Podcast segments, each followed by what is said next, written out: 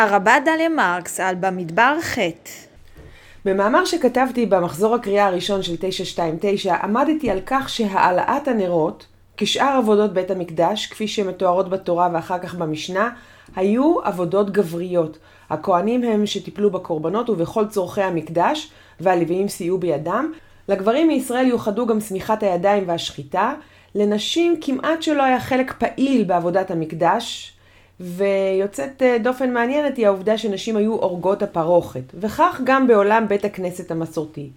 תיקון מסוים להיעדרם של הנשים מעבודת המקדש ובית הכנסת היה שמצוות הדלקת נרות בשבת יוחדה להם, ועל כך אנחנו קוראים במשנה במסכת שבת פרק ב', ובעצם את מה שעשה אהרון במשכן והכהן בבית המקדש, עושה האישה, כל אישה, בביתה בשבת. רגע של הדלקת הנרות הוא רגע מיוחד מאוד, ובעבור נשים רבות זה רגע מקודש לתפילת ליבם.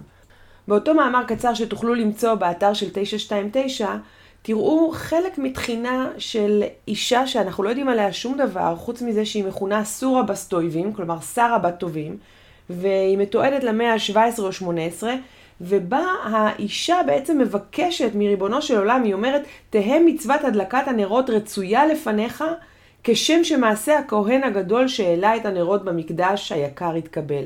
האישה בעצם משווה את עצמה, זו מבחינה באמת נועזת ומרגשת, לכהן הגדול, לא סתם הכהן, שמעלה את הנרות בבית המקדש.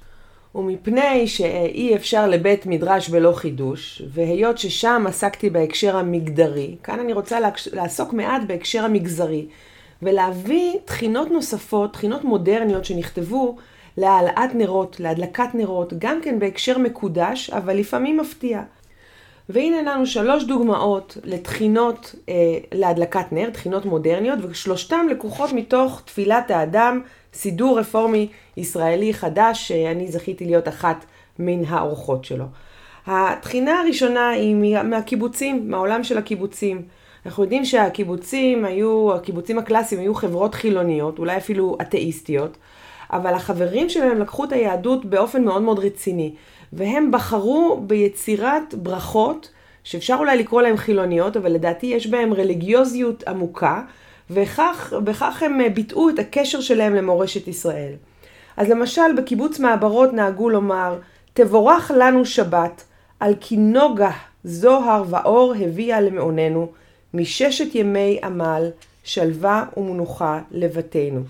זה כך בקיבוץ מעברות ובקיבוץ משמר השרון אה, בירכו על הנרות כך: נברך על נרות שבת, נקדש זיוום ונתבשם בחומם. זה עתה כילינו ששת ימי מעשה ויצירה. ליבנו קשוב וביתנו פתוח לקבל פני שבת מנוחה. בואי שבת, והשקיני שלווה ורגיעה במעוננו, חן ותפארת במעשה ידינו. שלום לבואך, שבת ברוחה.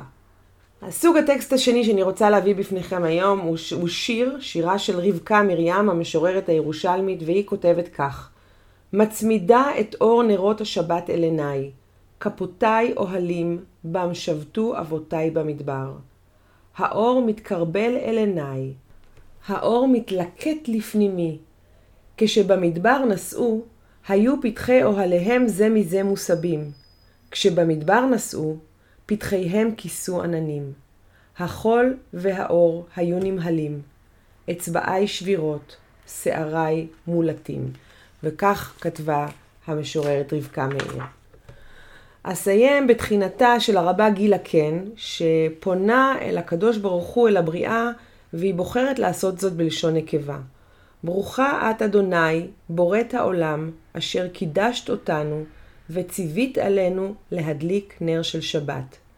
יהי רצון מלפנייך, בוראת שמיים וארץ, שתתני לנו ולכל ברואייך חיים טובים וארוכים. והשקיני נא שכינתך בינינו, והרעיפי עלינו שלום וברכה. ונאיר את עולמך בתורה ובמעשים טובים. עמנו, מקור החיים, באורך נראה אור, ונאמר אמן. ומי ייתן שנזכה כולנו להעלות את האור, להעלות אורות רבים.